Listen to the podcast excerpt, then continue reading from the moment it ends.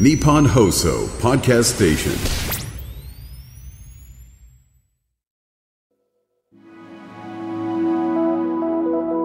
こんばんは、安倍亮です。さて、前回は認定 NPO 法人キッズドア理事長の渡辺由美子さんをゲストにお迎えしました。キッズドアは経済的に苦しいご家庭の子供の支援を通して、すべての子供が夢や希望を持てる社会の実現に向けて活動しています。前回は小学生、中学生、高校生を対象にした学習支援や医学部などを目指す子供のための学習会など、キッズドアの東京での取り組みを伺いました。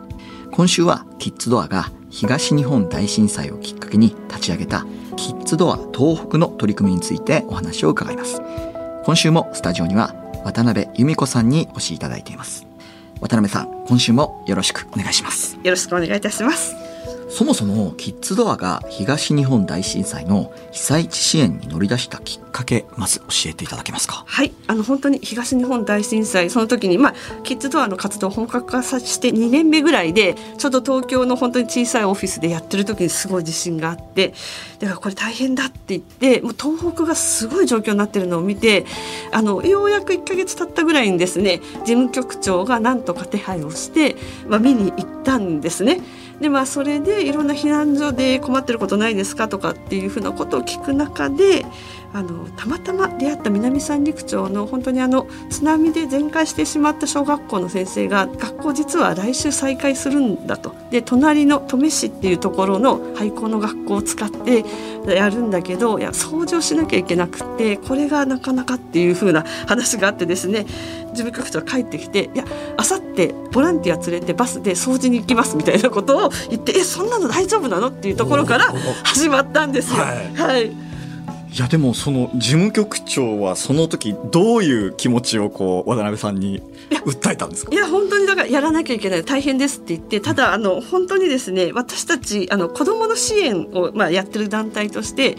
すごくあのそういう復興支援とかも大事だけどあの子どもってすごく長く関わることが重要でいや行ってやりました終わりましたすぐ帰りますみたいなわけにいかないからやるんだったらちょっとね腰据えてやんなきゃいけないから本当に今の私たちできるんだかっていう話を、まあ、事務局長ともいろいろしたんですけどいややっぱりでもあれを放ってはおけないから行きましょうやりましょうって言ってあの今に至っています。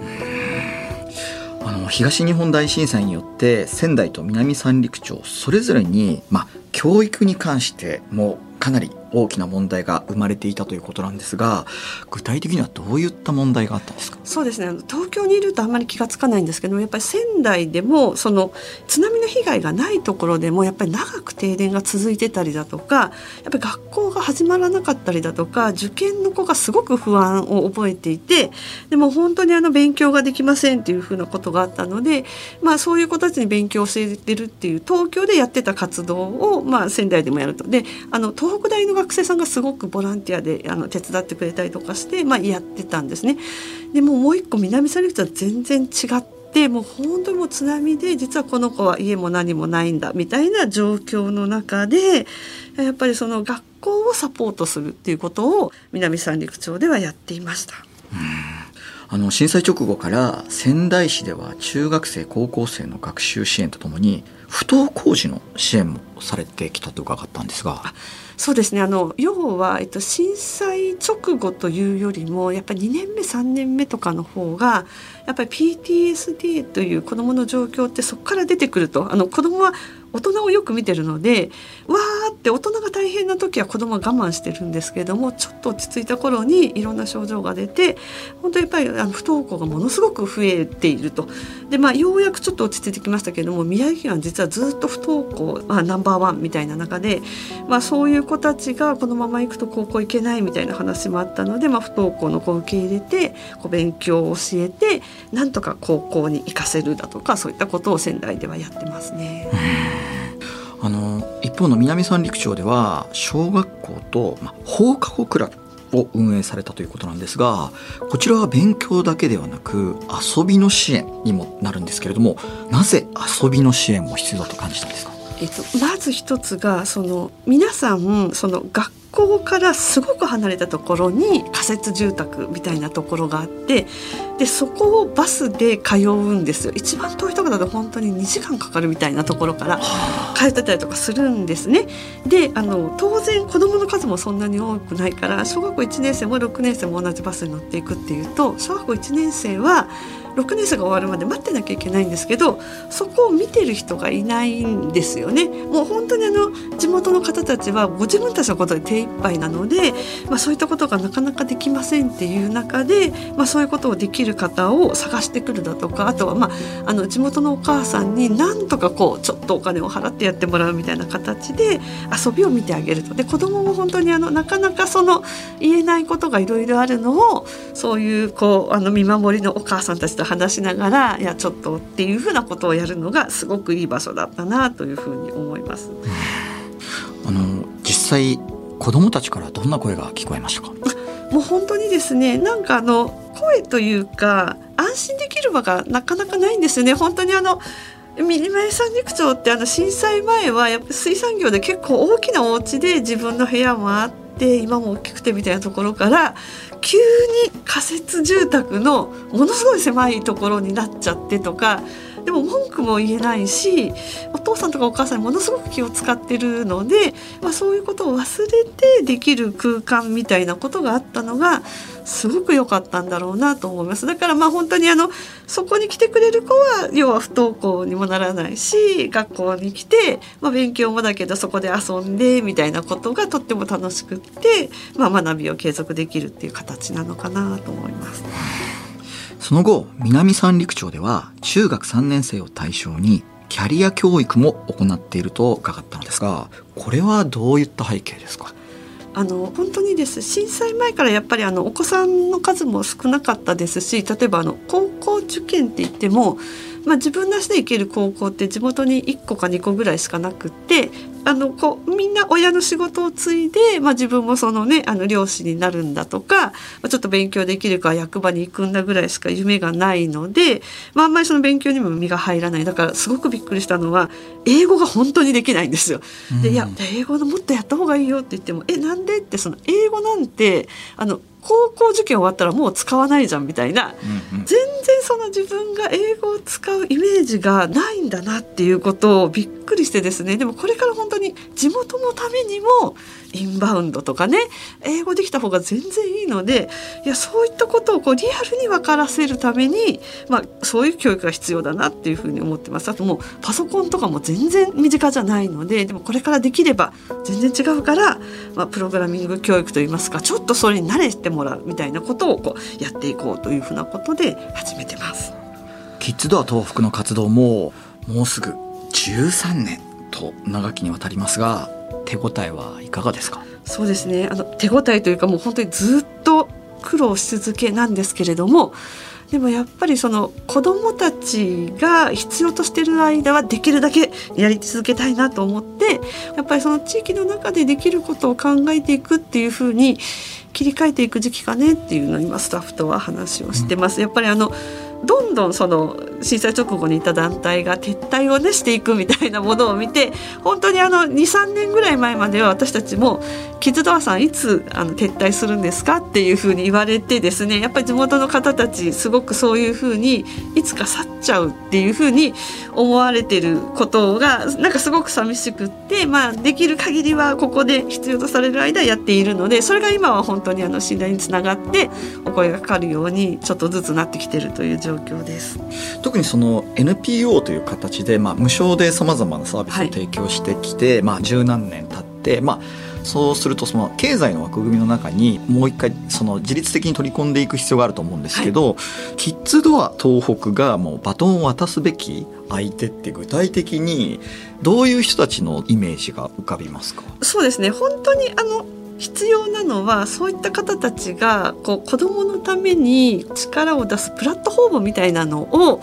作っていくことだなというふうに思っていてやっぱり東京と違って企業のリソースも足りないですし団体さんも足りないですし行政も少し踏み込みが少ないところがある中ででもやっぱり子どもたちのためにもっと力を振るいましょうっていうふうなことをこう旗を振っていくでもないですけどやっぱりそういったところがどっかあるといいのかなとかやっぱりやりたいとか必要だよねと思ってくださる方はすごくいらっしゃるので少しその立体的な動きになるまでにこう力が必要かなというふうには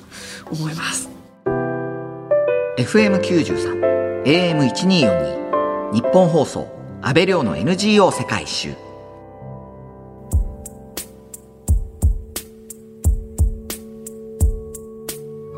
今日は認定 NPO 法人キッズドア理事長の渡辺由美子さんにお話を伺っています。キッズドアではコロナ禍で生活が苦しくなったご家庭への緊急支援としてファミリーサポートという取り組みも始めたそうですね。そうですね。本当にあのこれがなかなか大変であのやっぱり日本の困窮子育て家庭ってどういう人かっていうとあの非正規の仕事をしているんだけどもやっぱり収入が少ないっていうワーキングプア状態であの仕事せずに生活保護を受けてますっていう方とても少なくってあのそういう仕事はコロナでできませんって例えばあの最初の頃って3ヶ月ぐらい家から出ちゃいけない時期とかあったじゃないですか。もうその時にお母さんから来たのはいや私今月仕事に行かないと来月の収入は0円で貯金もないから家賃が払えないんで私は子連れホームレスになるんでしょうか？みたいな 相談来た時にいやこれは大変だと思って、まあ、本当にまずはちょっとご飯を食べてもらわなきゃっていうので、まあ、寄付を集めて食品をあのお届けするだとかあとは行政のいろんな情報が届かないのでそういう情報を届けるみたいなことをやる。もうお母さんとにかく登録してくださいっていうので皆さんの家に1台ぐらいはスマホはあるんですよ。だから LINE でできる仕組みを入れてっていうふうなことを作りました。実際そのキッズドアってあの累計2万人ぐらいの卒業生がいると思うんですけど、はい、その2万人近い親御さんと今もこうインターネットでつながっているんですか？えっと、直接的につながってるっていうのはないですけども何かあったら声かけてくださる方はいらっしゃいますねまたそのファミリーサポートっていう仕組みでは今本当に日本全国の2400世帯とか今3000世帯ぐらいに増えてるんですけどもそういった方がすごく丁寧にあのデータ情報を登録してくださって、まあ、その方たち本当にうちは子供が5人いるんですっていうとじゃあちょっと食品多く送ろうとかそういうことをやってます。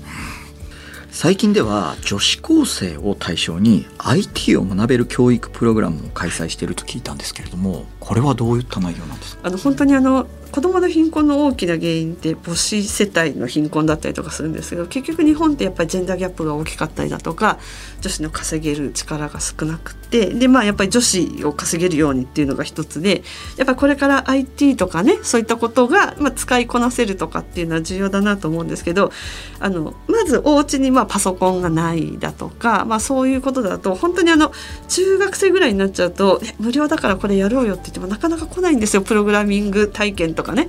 でどうしたもんだろうと思ってたら、まあ、やっぱりその、えっと、絵描くのが好きな子が多いので、まあ、パソコンで T シャツ作るみたいなプログラムをしたらこう来るから、まあ、それをやろうみたいなことをやってるんですけどやっぱりそうやってそのまずはあのパソコン IT とかを嫌わないようにするっていうことが目的で始めたプログラムです。あの参加した女子高生からはどういった声が聞こえてきましたなんかやっぱりすごく楽しいってやっぱ本当にあの自分で作ったものが形になるとかっていう風なのがものすごく子どもたちにとっては、まあ、初めての体験ですしそこに本当にいろんな企業さんがあの参加をしてくださったりあとその中でキャリア教育でもないですけどやっぱりいろんな方に来ていただいてお話ししていただくっていう機会も作ってるのでやっぱ自分のあの社会が広がるのでものすごくあのいいですっていうふうな声はいただいてますね。さらに現在は社会で活躍する女性の方々を招いて女子高生の皆さんが将来について考えるそんなキャリア教育プログラムも開催中聞いたんですけども、はい、これも本当にあのやっぱり自分のお母さんがまあ、パートで仕事をしてるっていうのしか見てないとやっぱりなかなかその前向きに仕事を取られられないんですけどいやいやもうそんなこと気にせずにどんどんやろうよっていうふうなことをするためにあの JP モルガンさんという外資系の大手の方がご支援をいただいてやってます。ねこれがですね本当にあの女子高校生100人がですね一堂に会してその JP モルガンの社員の人と一緒に自分の将来考えてプレゼンするとか、まあ、そういった方の話を聞くっていうプログラムを作ってるんですけども本当にあのまだ始まったばっかりですけどものすごい子供が喜んですごい刺激を受けてます。いやーなんか僕も参加したくなるよいや、そう本当にぜひ見に来てください。いや、本当に、あの、やっぱりそういう世界があるんだっていうことを知ると、もうとっても伸びるんですよね。もう、いろんなプログラムこれからも作りますので、ぜひ、さんも来て、はい、お話をしていただければと思います。いやでもあの僕ちょっと自分の昔話になるんですけど、はい昔僕北海道のまあ田舎町で育ったんですけどあの本当にだからその一線で活躍してる人とかってあんまりその出会う機会がなくて、ある時なんかその舛添洋一さんがあの視察に来るって言って街がなんかちょっと、うわ、すごいすごいってなってたんですけど、まあそれぐらいなんだろう、ちょっと、縁遠いというか、まあそこでキャリア教育を考えるとか、憧れを作るってなかなか難しいですよね。もう本当にそうであの去年オンラインでキャリア教育のプログラムやった時もやっぱ地方の子がすごい喜んで「いや本当に地方だとこういうのないんです」とかねでやっぱりこういう方々が東京にいるんだったらやっぱり自分も東京で仕事したいと思いましたとか、まあ、そういうその地域の格差ってすごくあるんだなっていうのを改めて感じます。あの子供たちのさまざまな夢に向かって、まあ、サポートを続けてきたキッズドアなんですが今後実現したい取り組みがあったらぜひ教えてください。はい、本当にあの何ですかね今日本全体が元気がなくなって子供も本当にちょっとしょぼんとしてるところがあるんですけど実は日本っていいところってすごくたくさんあるし子供も本当に基本的にすごく力があるからもっと前向きにやる気を出していけば絶対良くなると思っているので本当にねそういうためにはもういろんな元気のある人の話を聞かせるとやっぱりロールモデルがあるってすごく重要なんで、まあ、そういう機会をたくさん作ってですね子どもにまあいろんな夢を持たせてそれをちゃんと諦めるんじゃなくていや叶えようっていうふうにやる応援する活動っていうのをこれからもどんどんやっていきたいと思っています。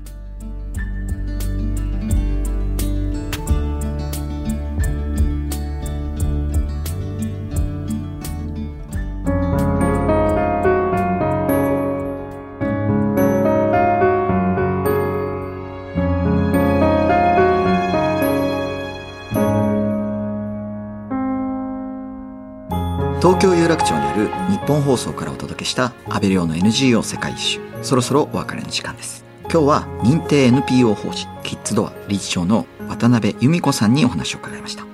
最後に様々な事情で生きづらさを感じているお子さんたちに渡辺さんから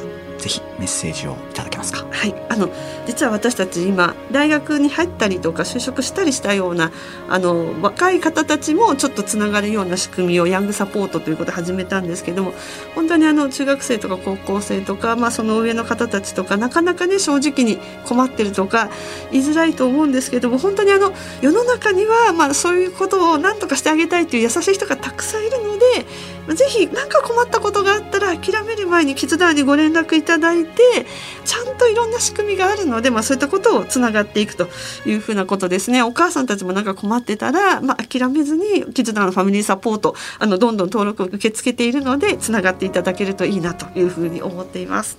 渡辺由美子さん2週にわたって貴重なお話をありがとうございました。ありがとうございましたキッズドアの取り組みについて詳しく知りたい方相談をしたいという方も詳しくは公式ホームページをご覧ください。ここまでのお相手は阿部亮でした。